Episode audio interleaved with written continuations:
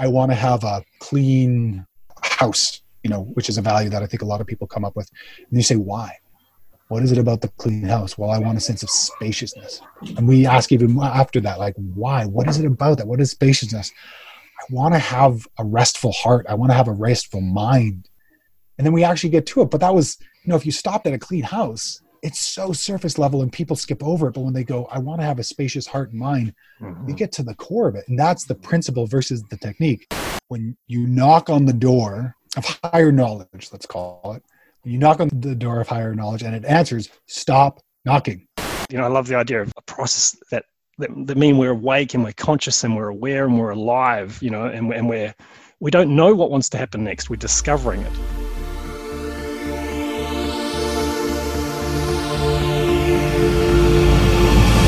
Well, kia ora, greetings, hello, and I would like to extend you a very warm welcome back to the Making Permaculture Stronger podcast with me, your host, Dan Palmer, speaking to you on Father's Day in this part of the world. Not a big deal for us, but I did get some spontaneously and beautifully created drawings from my two lovely daughters, not to mention an abundance of cuddles. Uh, this is episode 51, sixth day of spring today, looking out across a lot of blossoms and a beautiful clear sunny spring day after a lovely hour or so in the garden. I've decided to make this episode a continuation of the theme around holistic decision making. I just so happened to have a lovely conversation with my colleague Javan Bernakovich from allpointsdesign.ca over in Canada just yesterday morning, and it felt a very appropriate continuation of this theme, which I think is relevant right now for a bunch of reasons. One is that uh, it's a time of great complexity, uncertainty. We're all navigating a lot. Some of us have our previous career has evaporated before our eyes, and we're, we're navigating into new spaces and making decisions as individuals, families, organizations, and so on. Another one is that for me, holistic decision making is a core aspect of the larger body of work that I've realized I'm kind of participating in the evolution and growth of in, in what's really going to be a multi decade project. And so I wanted to bring a focus on that. So, those of you interested in this particular aspect of the larger body of work, which also includes living design process and other aspects, will will flesh out in due course. So, you can dive on in and get a good working feel for it. It's also coinciding with an experiment I've been doing with seeing to what extent I can bring previous workshops I've held on the matter, which are usually two or three day retreats, into an online format. And so I booked in a course some weeks back, and that's halfway through, two hours a week for six weeks. And my gosh, it's going so incredibly well. I'm just blown away by the level of engagement and what turns out to be possible, even though it's all online. So the second one is has just started, and I've booked in a third that starts September 30, which you can check out at holisticdecisionmaking.org if you're interested in being part of that experiment. Less experimental, I guess, than the first two, and they, they're improving every time, but we got off to a cracking good start there. So, moving on, I wanted to give you a bit of news. One exciting thing that's well underway is that I'm collaborating with David Holmgren and a beautiful cinematographer, videographer friend and colleague called David Marr to create a high quality documentary film on the subject of David Holmgren reading landscape. And I'm really thrilled this is coming to pass. It was an idea that came out of one of my many ideas that I have a few years ago, and it this one turns out to have a destiny, a future. It's actually happening. We've got a huge amount of amazingly high quality footage. And though the website's not quite live, you'll be able to read more about that soon at readinglandscape.org. And again, so deeply relevant to this larger body of work that I'm so passionate about, which is around at its at its core or essence around developing design and creation process intelligence, awareness, capacity towards supporting myself and others to transform the value, to massively enhance the value that our design and creation processes bring to the, the communities and ecologies we work with and we touch, towards coming back home, coming back home to, to life and aliveness in the sense of entering the delicious ongoing coevolution of ourselves and the larger systems we're nested within acknowledging huge inspiration here from Carol Sanford's take on what she calls the regenerative educator meta role. Uh, something else that is happening, just for your interest, and I also wanted to make an invitation here, is that I've decided to venture into the territory or the arena. Um, territory is maybe the wrong word. The arena or space of, of decolonization, its relationship to the conversations around nature connection, uh, this topic heard, heard a bit of mention of this idea of becoming indigenous or re-indigenizing and um, i'm approaching that with a curious spirit of inquiry and starting to talk to people and do some reading and thinking and um, and I have a have a strong sense that what I'll be discovering and learning will be very relevant to this this larger conversation. And um, I'm excited to be approaching it through the lens of systemic thinking and things like Carol Sanford's four levels of paradigm, um, and bringing clarity and and um, navigating what I see as uh, polarized ruts. You know, we can either have this position or that position, whereas I'm curious to navigate through the, the space and, and find my own position. And the reason I'm mentioning this is I, I want to invite anybody out there who has some kind of experience with or thoughts about this, these subjects to reach out because what I'd like to do is record a series of very short um, interviews or even have you just audio record your answers to a few questions or reflections on a few points that I'll mention shortly. And at some point, I'll put together an episode where I share a, diversity of different perspectives on the matter and how it might relate to permaculture. I didn't mention that, but what originally sparked my interest was hearing these conversations around the concept of decolonizing permaculture. And I want to find out what that means for different people and whether or not and how it's relevant to me and to this project. So, if you're interested in chiming in on, on questions like what is colonization for you, possibly in a biological, ecological, and a social or territorial human context, um, and then leading into what what does decolonization mean for you? I'd be curious also to hear from people of what this word indigenous means. What does that mean for you? And what about the idea of becoming indigenous or re-indigenizing? What does that bring up for you, both in terms of how you define it and also you know your position or reflections or how you feel about it? Um, okay, so moving right along, it's sort of a, a work in progress. Um, I want to thank Scott Mann from the Permaculture podcast or acknowledge him. He recently re-released my conversation with Allan Savory as an episode, and it marks a, um, a concrete initial step in our shared intention that Scott and I have to collaborate and to to cross pollinate. Very very excited to have Scott's um, support and friendship, and to and looking forward to where that takes takes the um, the conversations between the, the permaculture podcast, which I believe is the longest standing permaculture podcast, thousands of episodes, huge listenership, and how that can relate to making permaculture stronger, which is a bit more of a niche thing with its specific focus on, on design process. Oh, yes, I wanted to thank you all so much. Not all of you, those of you that have been reaching out. So each week I'm getting several messages. Um, it's always exciting to, to, hear from people that have discovered the blog and the podcast. And um, rather than just sort of picking it up where it is and listening to episodes as they come out, a lot of you are diving back and, and reading, uh, listening from the beginning or reminding me of the inspiration I took from previous episodes. So I'm so excited to be accumulating this this ongoing repository or resource that people are getting value from, and I'm finding that a lot of people.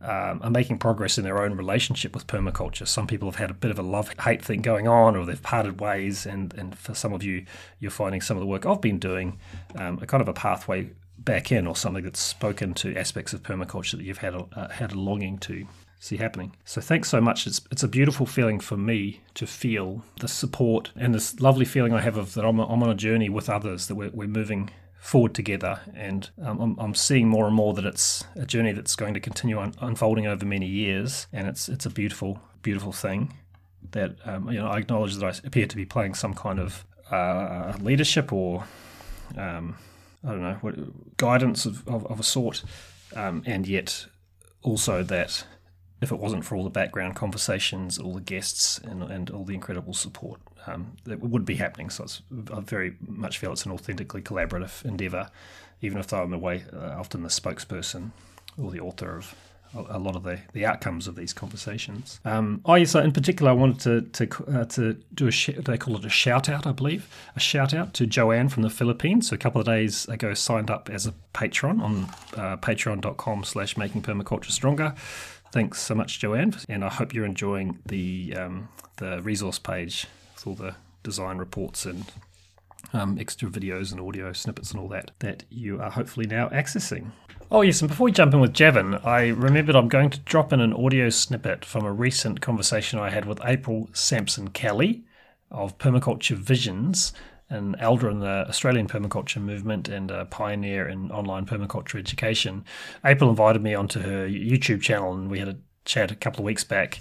Um, so if you look for permaculture visions on YouTube, you can track that down. She's been started in I think a new series where she's interviewing a lot of wonderful permaculture folk across the country and no doubt the world. Anyway, um, she started with a very open question: what What would I like to talk about regarding permaculture design process? And I shared a distinction that was alive for me in that moment between process and procedure. And because that distinction is further fleshed out in the conversation with Javan, forming the bulk of this episode, I thought I would just um, sort of seed the conversation and bring bring me applying it to the topic of design process before we take the same distinction and talk about it in the context of holistic decision making.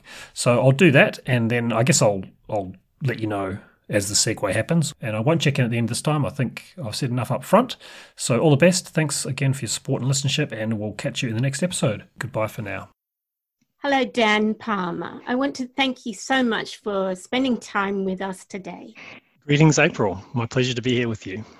What would you like to share with me about your approach to doing a design? What a wonderful open question.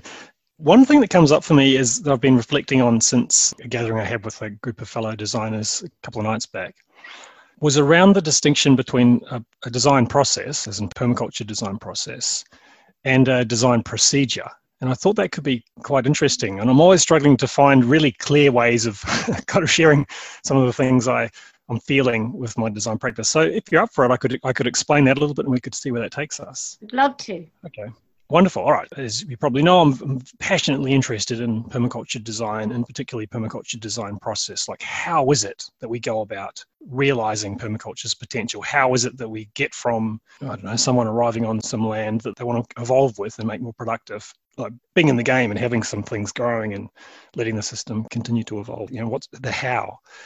And one thing I've noticed is that culturally, and permaculture is part of a wider culture, and so we, we pick this up from our wider culture, is that we tend to default when we want to do something to a, what I call a procedure. A procedure is like a recipe or a model, it's a linear sequence of steps. Step one, for example, step one, observe, step two, design, step three, implement, step four, evaluate. You know, just like, or step one, mix the banana and the flour, step two, add the eggs, that sort of thing.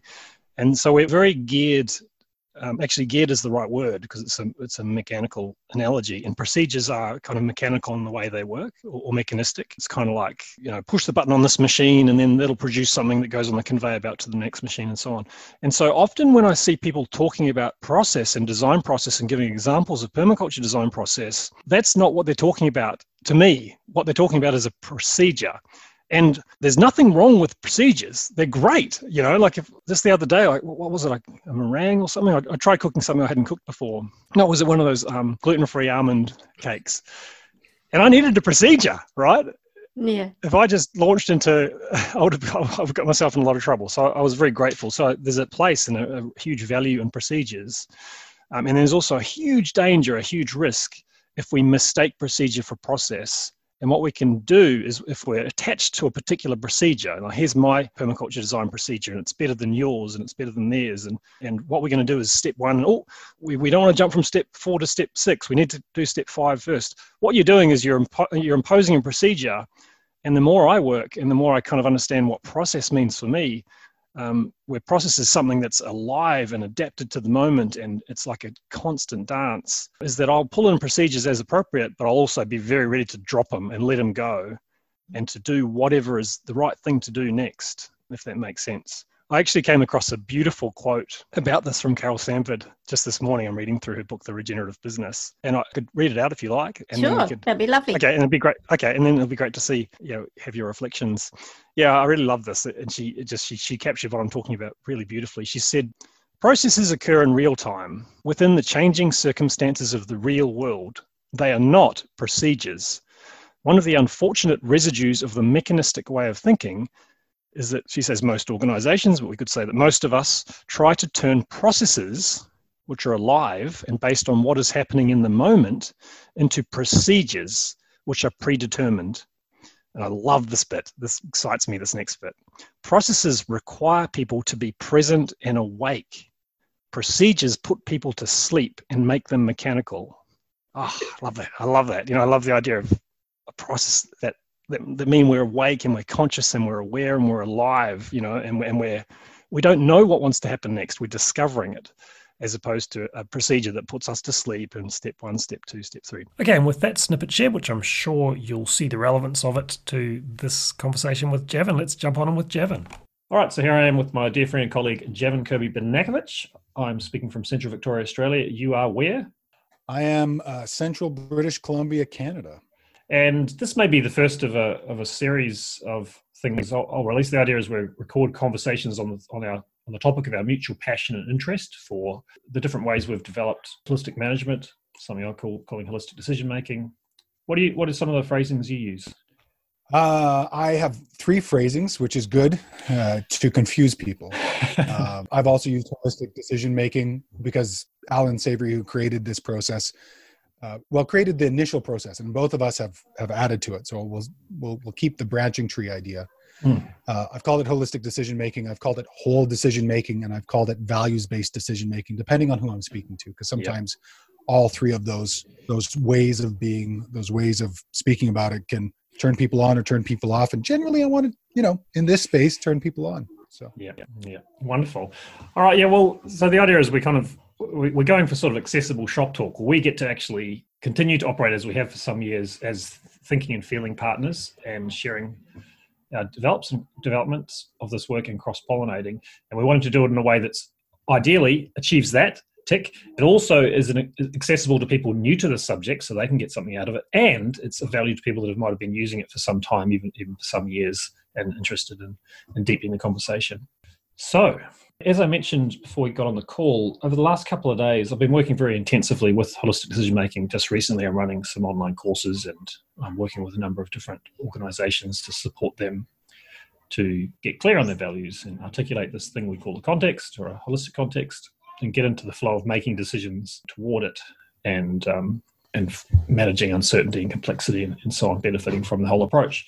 And as I've been going along, the impact of Carol Sanford's work, she's associated with something called living systems thinking, um, has been having quite an impact on me. And I wanted to play around today, Javan, with a few distinctions that I'm enjoying and I think are deepening my relationship with holistic decision making. Sound good? Great. Alrighty. So the distinction is still just sort of still congealing, just emerging for me, but it's this is how we could refer to it. It's between a procedure and its steps versus or in contrast to a process and its principles. And what I'm realizing is that when people read about holistic management and also when they come and learn about my development of it, holistic decision making, often what they're looking for is a, is a procedure with steps, which is basically a recipe or a formula. So it's like, what do I do? Okay, it might be step one, define the whole under management. Step two, define the decision maker. Step three, um, audit the resource base. Step four, write down some a, quality of life statement. Step four, you know, so you get the, you get the idea, and that's what we kind of we have an appetite. We've been socialized to have an appetite for, and as I've been working with this stuff, I often change things around. Like I, I change words. I'll give you a simple example the other day I was sitting with that initial question of define the whole under management, and I was thinking, I don't even like the word management that much. And I was thinking, what, what? That's not a big enough concept for me. You know, management. It's like, and I was thinking, do I just want? Do I want to manage my marriage? Manage my life? You know, manage my business? It just seems a bit lacking in ambition in the sense of to me it's, it's like i want to steer the thing you know i want to kind of make make decisions and steer it in a sensible way.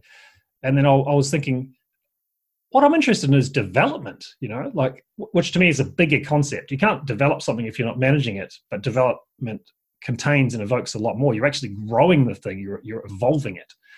And so I was like, my, from now on, my question is, what's the whole under development or the whole being developed? And in the past, I, have struggled with, oh, am I kind of departing from you know, the, the official step?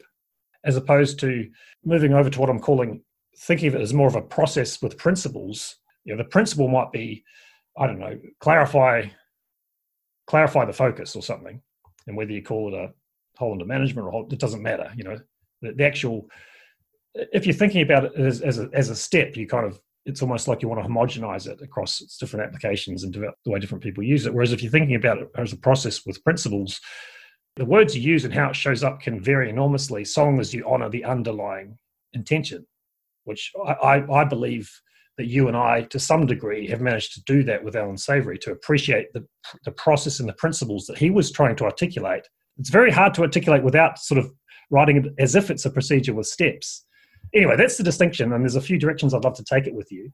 But maybe let's start by hearing your how that lands for you so far. Yeah, I, I think you and I as a rule, love words. and we love the thoughts and the processes and the images that come up from words. And so words for us become the vehicles in which we transfer an idea. And those ideas can be transferred well, they can be transferred not well, depending on how we hold that idea. When I developed uh, the the online course for for what I called making better decisions, uh, clarifying your values and making decisions through your values, I've said it multiple times in in the module work on on my website where I will say something like we're going to take an inventory of this project we're building our values about and that project can be your life that project can be a business it can be a, a relationship it can be a family and that idea of whatever the word works for you because years ago as i was talking about the eight forms of capital something that you and i have both um, enjoyed and used to help people inventory aspects of this project or this whole that they are developing or managing. Um, I had somebody who had a massive allergic reaction to the word resources and capitals, and they just they vehemently, this is not what I'm about. I'm not about capital. I'm about stuff. okay, great. Call it stuff. the word does not have to be the concept. It doesn't have to be the idea. Hmm. Uh, so, however the word lands, and you know, thinking culturally, I, am a huge fan of Duolingo, the uh, language learning app, and the individual who created it, Luis, and how when they developed the icon, the mascot for Duolingo, this owl, when they went into Asian cu- cultures, the, the owl is not necessarily the the symbol of wisdom. It's the it's the it's the uh, omen bringer of ill will or ill problem, mm, and they had to actively change that. And so, I, I'm completely with you. The the the verbiage matters to the storyteller, to the teacher, to the facilitator, and as much matters to those that are on the receiving end. And so if it's procedure and process, and that helps Dan tell it and expand it and not just hold to management, which does seem crouched in this, you know, business focused, enterprise focused way, which kind of seems poor around how do you manage your land or as i've heard it before if i asked you if your relationship was sustainable and you said yes should i be worried? You know that whole idea of sustainability to relationship.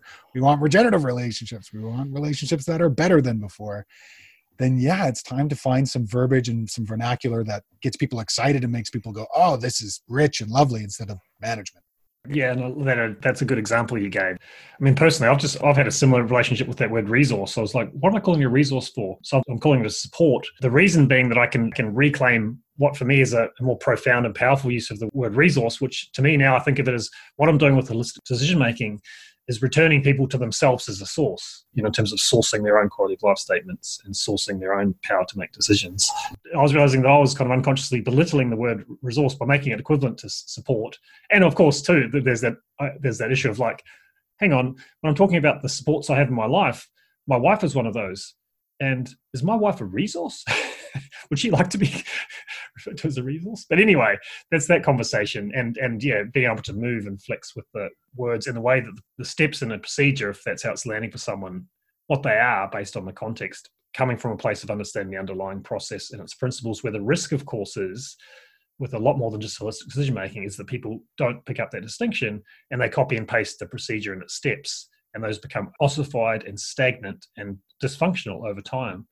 I'll give you I'll give you one other example that I've just I just feel a lot freer about. One of the steps in holistic management, as it was articulated so brilliantly by Allan, is this idea of test a decision. So you know you kind of assess what you're dealing with, you articulate a context which has different layers, and then the rubber starts hitting the road and you start making decisions. And to do that holistically, the ultimate way of doing that is to test it against these decisions. And Allan had these seven testing questions.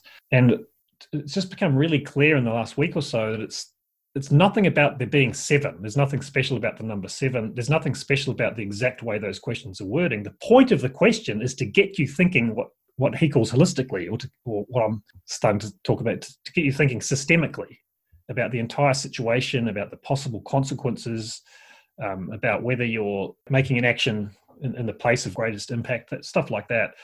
And so in the last few weeks, I've gone from I'd gone from seven down to five, then I was back up to six. I think I'm now up to eight.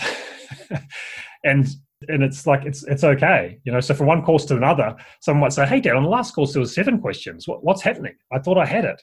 The point is that there's nothing magic about seven. Mix it up. And i'll, I'll keep regenerating it for myself to keep it alive and, and try and always try and get to the holy grail of kind of really you know that you never actually get to of, of making it as clear as possible but i'm feeling very kind of liberated and free to, to bring this to it and to know that i'm doing everything i can to honor the, the process and the principles of the process that I was so inspired by with Allan without needing to kind of cling obsessively to the particular um, ways it came out for him. Because, of course, you know, as he said in our recent chat um, when I interviewed him, it's still a young thing. It's, a, you know, holistic management is 30, 40 years old. It's in its infancy. It's If it's not growing and evolving, then something's wrong. Okay, your turn. That was a bit of a long rave. It's about drilling and about, you know, it's funny it, drilling gives you a core sample of what you're looking at, which then gives you an overarching idea about what you're looking at. And that's where I appreciate our conversations because we're really looking at what does this thing called holistic decision making give you? And it gives you a tool as you were talking about to think systemically to think holistically to think in systems to think in holons and how those h-o-l-o-n holons nested systems nest within each other and how you interact with those holons those nested systems how do i interact with you while interacting with my family while interacting with my business and think in the broadest scope possible. And I think that's where Allan hit the nail on the head. Until we think in that broad range in institutions or governments, we're going to be going backwards for a really long time. And the idea of pulling apart this concept and saying it's a tool to help you get to a place of thinking in that way is something that I I I end up educating a lot of the the clients I work with and colleagues, a lot of colleagues I work with, a lot of um, folks who've been through uh, HMI training, holistic management international training, or Savory Institute training, where for some reason they haven't really grokked the conversation or it didn't make them feel great. And so they come after and we just talked about this. We we end up working with a lot of people who've already taken a course and going i didn't i didn't quite get it. I didn't quite understand it. And i get this question a lot. I imagine you do as well. Like how how long do i have to use this tool? And it's so funny. It's like well how long do you exercise until you feel that your strength and flexibility and mobility and and and system feels amazing? And then figuring out a way to where the maintenance of that in a way that makes sense helps. And that's been so interesting because folks will go, okay, great. And then they'll call me six months later and go, oh, things are terrible. It's like, how's how's your use of the tool? And they're like, oh, I haven't touched it in six six months. It's like, oh, interesting. So the dose dependency went down. And then we'll start on spot checking again, and then we'll bring we'll bring in all these tools, bring in daily statements of purpose, which is something that is very specific to the way I use it. But the way I look at the testing questions is a pre-mortem. And we talk about this idea about post-mortem. We finish something, it dies, and we go, why did it not work out? You know, for me, filtering, testing, experimenting decisions is a pre-mortem. Why might this die? Why might this come out um, stillborn, so to speak? And then working through whatever the tools, the techniques, the processes are. And it's funny, I found with certain people, I'll use certain questions or I'll put them into their their state of questions. I'll get people who are just so remarkably into uh, Nassim Nicholas Taleb's work and the idea of anti-fragility and the idea of a fragile future and an anti-fragile future. And I'll put in a question about um, will this lead towards or away from a fragile or an anti-fragile future, however it is that they think about and I'll ask them what questions are missing in this for you as an individual. What questions did your grandmother used to ask? What questions about your own personal decision making world have really helped you? You know, there's a heuristic I use for speaking engagements and teaching engagements. If this happened tomorrow, would I do this? And that decision, that testing question doesn't necessarily fit in should I plant um, should I plant black tomatoes the next year? That's it's not a great question for that. But when it comes to events, I use that question. And this is really where, you know, the bookshelf of all these decision making uh, books behind me comes into play about always being open to different filters to put into it. And that's what I love about what you've said the idea of using it as a filter, right? Having different types of filters that we put in for different questions because it can take out some of the impurities or the issues within that question to really get to the core of it. Yeah, yeah, right on. I, lo- I love how you brought up that um, that issue that can crop up of oh six months life's terrible again. So how's it going? You're still using the tool? No, I stopped using it. Okay, so 100% correlation between using it and quality of life. Interesting. Another aspect of that that I know you've you've touched on in various places is that it's it's kind of a I don't know if you say it's a paradox because in a way you can't we're brought up so we actually need something that feels like a procedure and steps. Just we need something to grab on to, otherwise we feel lost and we're at sea. Carol Sanford calls these models that, that for her, a procedure with steps is, is, a model. It's a fixed recipe, as opposed to what she calls a framework, which is uh, what, what, I'm calling a procedure, a process and its principles. Um, and so the way to get to a process and principles for most of us is initially through a procedure and its steps. But if we don't realize that's the point and we and we cling to the procedure and its steps, it's very easy. It's it's it's harder to keep it going you know, because it's like, oh, I've got to be doing all seven steps, or I've got to be doing this, and the months are going by and life's getting complex. Whereas we both know from our lived experience, you know, really thoroughly going there, possibly further than the average person with with applying this to our lives and getting to the point where it's not, it's not, it's almost, it's entered our bloodstream. You know, it's in the cell, it's in our bones, it's in our cells. It's like we can't not approach life this way anymore. And it's not just because the payoff is so significant; it's that it's it's stopped being a tool. You know, in a, in a way, if it's a tool, it's, um, it's probably more of a procedure in its steps, but it's it's become a way of being, a way of life, just a, a native default way of thinking and approaching decision making. And if you can get there, then I think you're a lot, obviously, a lot safer, and you're much more likely to continue it because it's not necessarily about following the particular steps. It's just it's it's it's the principles. It's like okay, what's happening here? Let's focus on our values in this particular situation or a context. You know, without needing to using those words, one way or another, we're placing conscious attention on what we most deeply want to be true here, and in one way or another, we're letting that inform our decisions, regardless of whether we're flowing step A or, or B. Yeah, I'm excited to feel like to be able to contribute and participate in the evolution of this tool, and that's one of the directions I'm excited to take it is to support more of us to get to the point where it's it's a part of our lived experience and not a, another tool. You know, because that, that's the thing I'll mention too is that if it lands for you as a tool, it sits alongside a whole bunch of other tools. And so it's just another it's another tool in the toolbox so to speak another ball to juggle as opposed to something that that um, can deeply inform the way you use all the other tools in your life or something like that. Yeah that's really well said. It, it reminds me of a distinction i came to years ago that and and was actually reinforced last year when i was working on the the facing fire building resiliency to wildfire documentary i put out and starting to train as a firefighter they have this this conversation in the american firefighting process where you come to firefighter training you come with one of two um, mindsets. You come with an open mindset open to what you hear and open to reevaluate what you know or you come with a fixed mindset i know what i know. I'm here because i have to be.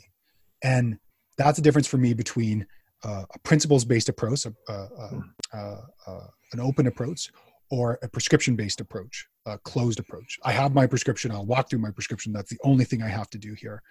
And you and I both know in interpersonal work, because I do a lot of personal resistance work when people come up against patterns, behaviors, beliefs that resist, that create resistance for them of going towards the life they want or the business they want or the relationships they want, that a lot of that is prescription. A lot of that is, oh, I think a certain way and this must be a certain way. And that's where I think you and I have really come to with decision making to go, oh, we had this process that was that was introduced to us. We both experimented with it, and now working with, um, you know, hundreds, if not thousands, of people who actively have used this process, not just learned this process, but used this process, and you have observed them using this process, and you've seen the value of it. They've seen the value of it. To then go, okay, what didn't work? Because that's always going to be the case. Because the immediacy of a person in a different situation will actually show the holes and as you and I know, there's no such thing as bad feedback, only taking feedback badly, where, oh, I, I didn't explain that too well. And the point is to build competency or capacity to look at the world in a certain way. And if that tool helps for a certain amount of time, great. And then another tool might come up and that tool helps them in a certain way. But that's what's so interesting about keeping that open mindset instead of a fixed mindset. It's like, great, I've I remember when I was a kid, I worked with this idea of, of the victimhood cycle because I got I got dropped into personal development when I was really young, and it helped tremendously to know that I can step out of that triangle and move into a place of ownership. Then as I grew up, I was like, well, that's interesting. What are the tools to do that? Like at the beginning, all I needed was the idea, and then as certain aspects of my life started to creep in i was like oh no i now i need mechanics. And once i had the mechanics i went back to a principle and i think that's partly what i've come to realize is that when people are stuck just like when you know they're stuck on the road and they're you know i'll, use a very specific example. When you're working with dually tires and one uh, you've got a rock in between the two you literally need to spin one tire independent of the other tire and using using a, a strap jack you can connect that to the front tire to help spin the the rock out and move forward. Whereas if you use the same tools in a different type of car to help unstuck yourself or uh, to unstick yourself um, it wouldn't work. And so just the idea of saying okay well i need to get unstuck. I know a couple of general first principles. And i think this is what we're talking about now that i'm contemplating a bit more. When we take a look at individuals like Elon Musk or Richard Feynman, who um, who coined the term of going back to first principles, mm. it's really about going back to first principles. I'm a person. I interact with the world. I have frameworks that I use to interact with and prescriptions. How do I do that in such a way that actually brings me more happiness, joy, openness, love in the world, ultimately, in a way that feels open instead of closed? Mm-hmm. Yeah, yeah, well put. Uh, uh, it called to mind what you just said. Ido Portal is a is a movement person. I think he's, uh, you've heard him. Yeah, yeah.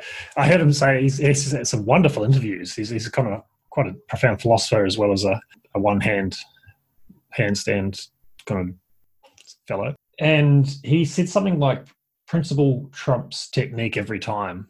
You know, because and technique is, is procedure, is step. And then strategy, perhaps you could argue, is, is more general, but principle trumps them both in the sense that if you're if, if the principle is anchored deeply in your being, you can generate the right action, the right technique or strategy in the moment that's probably going to be utterly unique and it's going to be perfect rather than sort of casting around, oh, hang on, shall I use holistic decision making or is this permaculture or biomimicry? And, and the, the, the, you know, the moment's gone, the opportunity's passed, and people can tell you at some level, even if they're nodding, that what you're doing is, is copying and pasting as opposed to generating beautiful adapted solutions in the moment from a deep grasp of the principles. I think Ido's got the he's got the right conversation. You know, when you when you talk about that, the principle trumps the technique. We're talking about the fact that execution trumps knowledge, right? Knowing a thing is not necessarily doing a thing, and having the technique to do something is not necessarily having the motivation to do something to do a thing.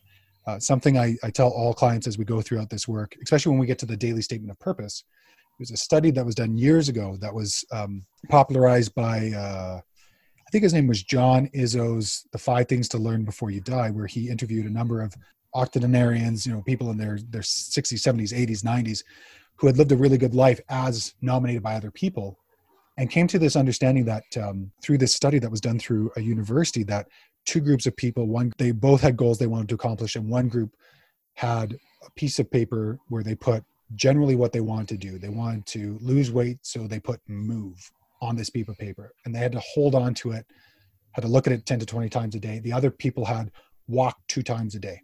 Three months later, they come back and there is a massive gap between improvement. The folks who said two times a day had all reasons not to walk two times a day. And they didn't think, well, then I'll just do sit ups or I will do jumping jacks or I will I will move right and that's why I think mm-hmm. And, and his ilk the movement the movement movement the physical movement movement of moving your body finding the range of motion working in it not just grabbing a dumbbell three or four times a day and working that bicep is really where we start to get to values based decision making so now we get back to what we're talking about where that mm-hmm. other group in this study who just had movement or reach out or friendship had i think it was a 2 to 3x improvement on those goals because they just focused on the value. Well i want to move and they found a way to move mm. and that's really where what you said here this this idea of principle trumps technique it's not the how that matters it's the why and connecting deeply with the motivation of why that's important to you so it's and this is where i think you and i differ from savory where okay i want to have a clean house you know which is a value that i think a lot of people come up with and you say why what is it about the clean house? Well, I want a sense of spaciousness. And we ask even after that, like, why? What is it about that? What is spaciousness? I want to have a restful heart. I want to have a restful mind. And then we actually get to it. But that was, you know, if you stopped at a clean house, it's so surface level and people skip over it but when they go i want to have a spacious heart and mind Mhm. you get to the core of it and that's the principle versus the technique yeah clean house might help but making sure that your desktop is clean once a month or just having a spaciousness where you spend time in an open field that can change the entire way you look at your life as opposed to here's the prescription I want to clean houses, so walk twice a day. yeah, it's, and uh, and I uh, yeah I agree, and I, I love. I just I mean that's one of the most precious aspects for me is serving people and adding them value by actually disrupting them towards with the with why towards depth. And to me, it's a magical moment because often they'll start with goals, or sometimes we you know you can get there from wherever. Uh, and I like to get that across. Often we're focused on our problems or our goals, and we don't want to mistake that for the gold. But either of them will do. So I can work with anyone. They can tell me a problem they've got. They can tell me a goal they have, and we can use that as a, as a portal, as an entry point.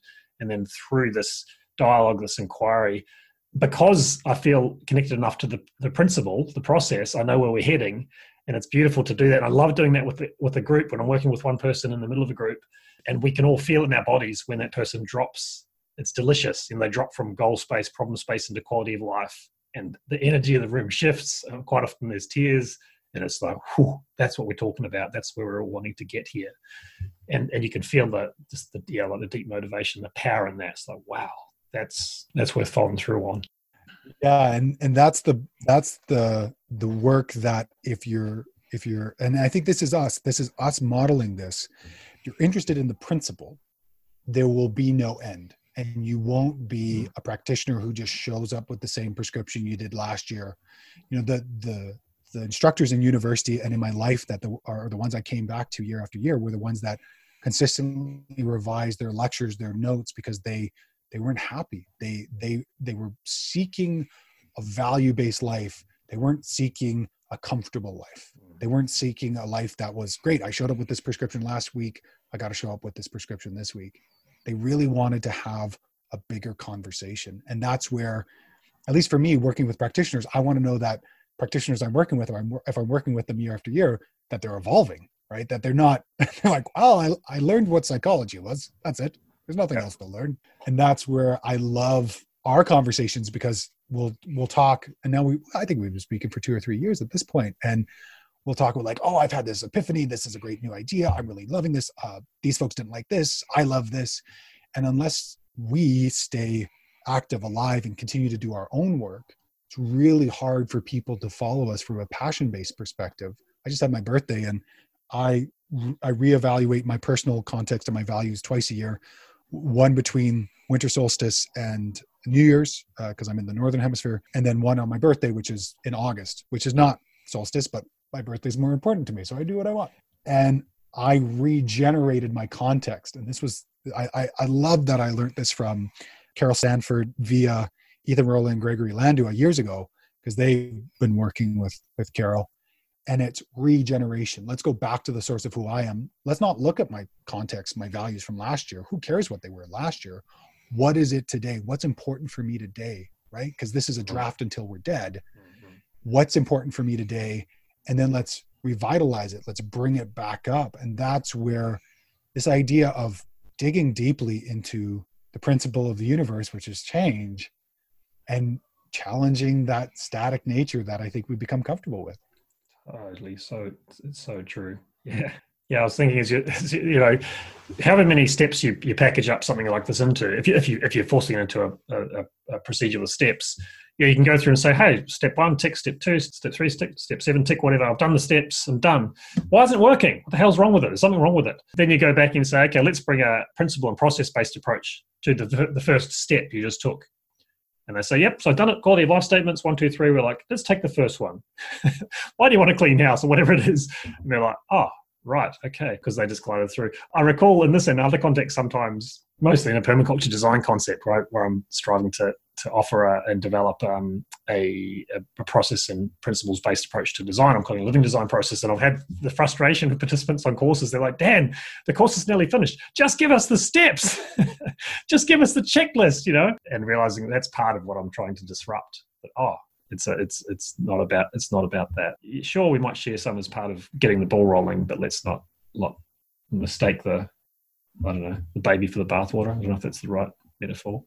Yeah, I think that's part of it, but at the same time, it's it's addressing the parts of people that need that because they've been raised in a culture that is so prescriptive mm. that is so prescriptive. This is what you do. These are the narratives to run. These are the roles to walk through. This is what you're you're you're aiming for a nuclear family. You're aiming for a spouse that has an income. You have an income. 2.5 kids dogs suburb you know those those prescriptions.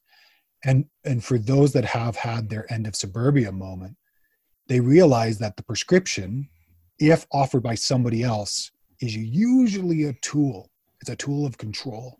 It's a tool of making people act a certain way walk a certain way be a certain way. And when they walk through that and they realize that that is so far from their essence it's so far from the loves of their life and part of them can no longer stand to live in that place that isn't themselves they walk themselves back and go okay i need a i need a way to walk out of this. And so they'll become seekers right? They'll find any tool any way any process to just break the mold that has kept them so so tight and then they do the pendulum swing. On one side it's like i have walked the line that everyone has told me to do and they swing all the way through the middle which is where we want to end up. They swing all the way through the middle being like i'm free i'll do anything and and we i we get a lot of those people are like this is a great idea and we'll do this and we'll do this and everything's shiny and i'll try all the things. And what's so lovely about values based decision making is that you just say great I don't want you to hold to anything except for yourself. What are the values you hold? What are the things that are important to you? And then use those values to filter through what the business is, where to live, who to be with, what's next, and then constantly challenge those values. And if we wanted to boil this all down, that's that's probably the most mm-hmm. principle based perspective we could boil it down to and then say great hold to that if if my process gets too rigid go seek others and they get to you and it's like if dan's process gets too rigid go back to savory and if savory like find that process that makes sense for you but never forget that there are tools that when not if we we fall off the rails you can come back to to help guide you back into that remembrance of oh yeah values first because if i work on goals somebody else has already defined that goal and i'm going to be making money i'm going to be giving my life energy to somebody else. Yeah, yeah, well put. Yeah, earlier on in a conversation, that was floating up for me as a, as a as a draft principle, something like values before goals or quality of life before goals. You know, absolutely fundamental. Now, I was, as you're saying that too, that people can they bounce around, and I think often the volition can be, well, I want to find the right the right procedure for me, right? Is it is it the way Savory approaches it? Is it the way Holistic Management International approaches? It? Is it the way that Javan or Dan approaches it? And I was thinking, well, my invitation would be, yeah, definitely move around but ask that question of what processes and principles are, are the same, you know, are underlying all of these, and they are the same. And then hell with any particular procedures and steps being the right ones, they should be evolving anyway and, and make them your own. I was almost wondering if a principle could be something around you know, do your own work or something, or make it your own, or personal deep resonance as the primary criterion, or you know something like that, rather than because Javan said because so and so said yeah that's where checking in and seeing and i do this a lot with my clients i say out of this conversation what is sticking with you from a sense of a principle what what inside of you goes yeah i heard that and, and you know this is great because this goes back to your authenticity uh, authenticity thing you know is it a mm. clunk is it a cling is it a hmm. ping mm. can you hear the resonance of that and you know i hated that word for a number of years and then i started working in um, in in biofield work and really understanding the value that you know as as so many physicists and so many mathematicians have said uh, planck said it you know the arguably the the father of modern physics uh, that it is vibrational. And so you hear that and you go yeah okay. And for me it's always been like expletive yeah like yeah, yeah. do you feel that resonance where you're like oh yeah it feels gritty and good and all those things? But once that comes then to say, great, I'm going to dig deep. And this is where I've had a number of clients who are like, oh, yeah, I tried your thing and then I tried this and I tried this. It's like, great, what was the response? And they forgot to observe the feedback. Oh, yeah, your thing worked great, but then this thing didn't work great and this thing didn't work great. And so now I'm kind of lost. It's like, well, hold up. Like, if it's my thing or somebody else's thing, I don't really care. It worked and you kept on kept on searching. You know, this is what um, Terence McKenna and Wade Davis have both talked about in the psychedelics movement. When you knock on the door of higher knowledge, let's call it. When you knock on the door of higher knowledge and it answers, stop knocking. Take the information that came and go deep with it. Stop trying to dig a hundred foot hole by digging a hundred holes and digging a, a foot deep. Find the process that works, change it as you will, and dig the hundred feet. You know, as Yeah. Bruce Lee said, take the best, leave the rest, and add something uniquely your own, and and find some depth. Mm-hmm. Fully. I'm feeling this has been very. It's had a lot of. It has not been dull. It's been exciting and emergent and alive, and I've deeply appreciated it. And yeah, I'm feeling that this is this is a, a thumbs up, a, a big tick to the experiment of of trying this kind of hopefully semi-accessible shop talk. And um, so thanks heaps for your time. I don't know if you've got any closing reflections, but um, I'm I'm looking forward to the next one already. Yeah, yeah, I do. I, I think for for us, it's sort of like having a, a process moment and facilitation where you go, oh, there's there's a bigger conversation here between you and I, which is we had talked about this as a probability two or three years ago when we started working together. We were saying, oh, it'd be really cool to do shop talk about decision making because you and I become electric around it. We can become really interested and fascinated, and we love talking to each other about it.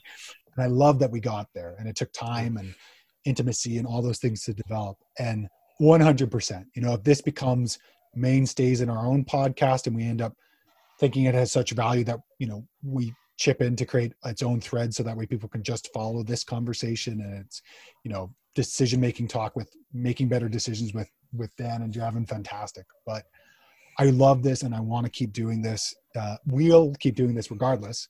And I think recording it and offering it to folks to understand that this is not a static piece.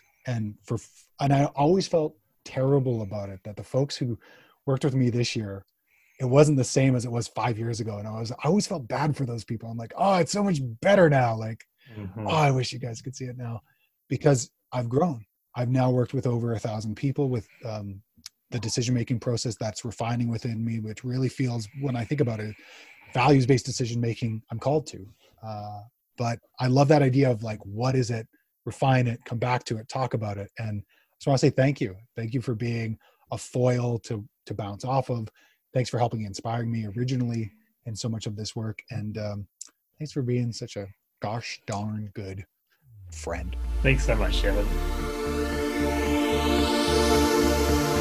Thank you.